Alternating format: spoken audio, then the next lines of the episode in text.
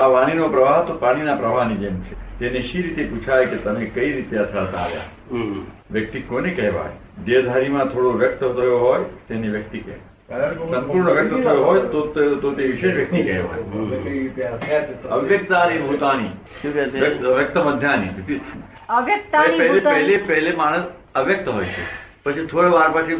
વ્યક્ત હોય છે પછી પા- પાછો અવ્યક્ત થઈ જાય છે એ ભગવાને તે જ કીધું છે એટલે ભગવાને એવું જ કહ્યું છે કે માણસ પહેલા અવ્યક્ત અવ્યક્ત રીતે હોય છે પછી છે તો વ્યક્ત થાય છે અને પાછો અવ્યક્ત થઈ જાય છે હમ. હવે તો- હવે તો- તો આ બે ત્રણ સ્થિતિ એવા જ છે ત્રણ સ્થિતિ છે આવી એમ એટલે વ્યક્તિ- વ્યક્તિ કોને કહેવાય દેહધારીમાં થોડો વ્યક્ત થયો હોય થોડો થોડી વાર માટે તેને વ્યક્તિ કહેવાય સંપૂર્ણ વ્યક્ત થયો હોય તો વિશેષ વ્યક્તિ કહેવાય પોઈઝન હોય તો સંત પુરુષે પીવાનું અને અમૃત જગતને પીવાનું કારણ જગતના લોકો નિર્બળ છે નિર્ભય છે પોઈઝન અમારે પીવાનું અમારા માટે પોઈઝન એટલે એટલે શંકરજીનું પણ તેમ જ છે ને હલાલ એને શંકરનું પી લીધું શંકરનું એવું જ છે ને અમે શંકર જ થયા ને, પીવાથી પી શંકર જ. હલાલ તો તેને કીધું પવિત્ર ભૂમિમાં જો ત્યાં આચાર વિચાર ના પાળે તો જબરદસ્ત બંધન કરે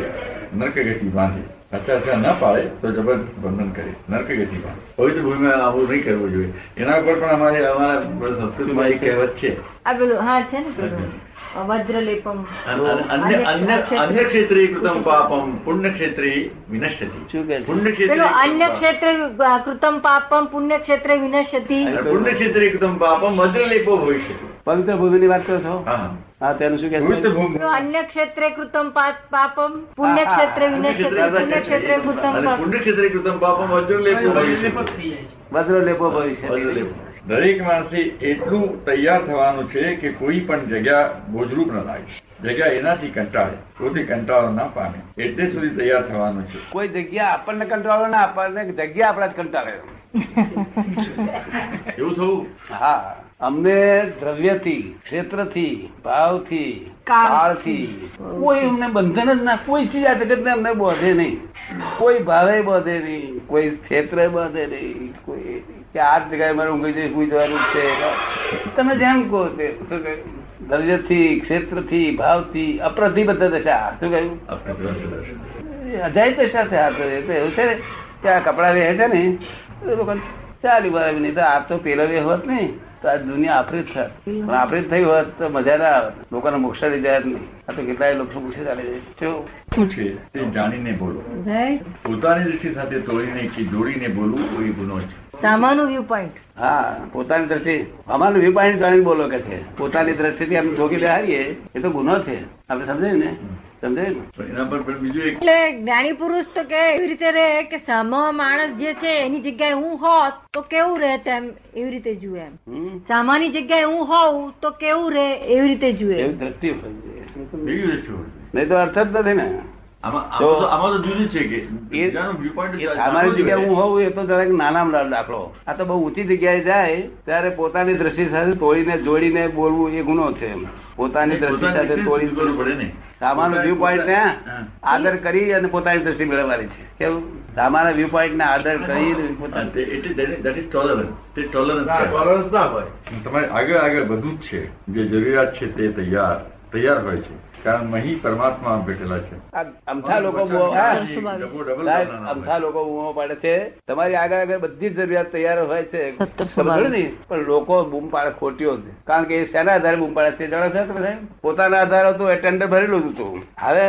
અમને બંગલો છે તો મારે શું ત્યાં પછી નવું ટેન્ડર ભરે છે અહીંયા આગળ આવે છે. ભરાઈ ગયા પછી ટેન્ડર પેપર ભરી ગયું ટેન્ડર પછી પછી ભરાઈ મુકાઈ દે ને સપ્લિમેન્ટરી લાઈન નહીં સપ્લિમેન્ટરી નહીં માર્કેટ બધી જશે શું કહ્યું મન વચન કાયાની ડબો ડબલ ના ના હોય તો ડખો ડખર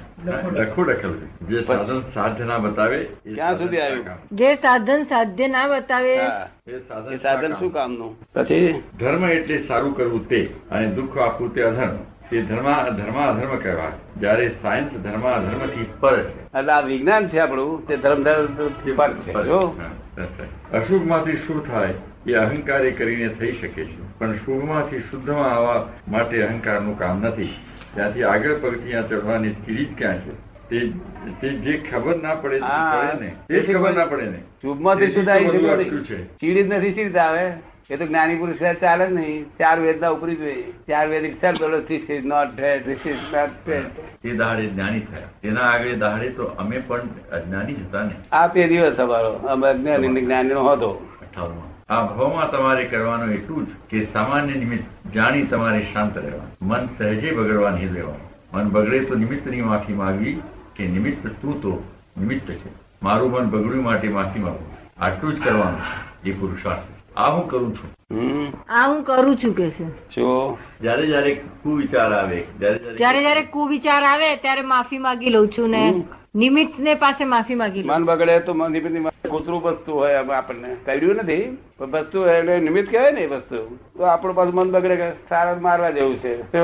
એની પાછી માફી માગી લેવી પડે તો કોઈ આ- છતાં આ income tax, એ હોય છે વકીલો તો કબીરે કબીર તો કહી દીધું છે ને વકીલો ભાઈ કોઈ એવું કરે તો આપણે સમજી જવું કે આપણે મનમાં માફી માગી લેવી અમને મળે વાય ભાઈ કે તો ગોડા થઈ જાય તે કરતા તો કબ- કબીરદાસે તો કઈ કહી દીધું છે હાથી ચાલતા આપની ગત છે કૂતર ભૂકતો આખો ભૂકવા દો શું કહે એ કબીરદાસે કહ્યું છે કે હાથી ચાલતા આપની ગત સે કૂતરા ભૂકતે ઝૂકવા દો હા, એ એ છે તે કહ્યું છે ને એ શેના માટે કહ્યું છે તું તો રામ સુમરે જગત જગત હેવા ભગવાન નો ભક્ત છું છું મારે સાની બીક છે હાથી જેવો છું તો ને મોં પડે સારા કૂતરા બજાર કરશે જો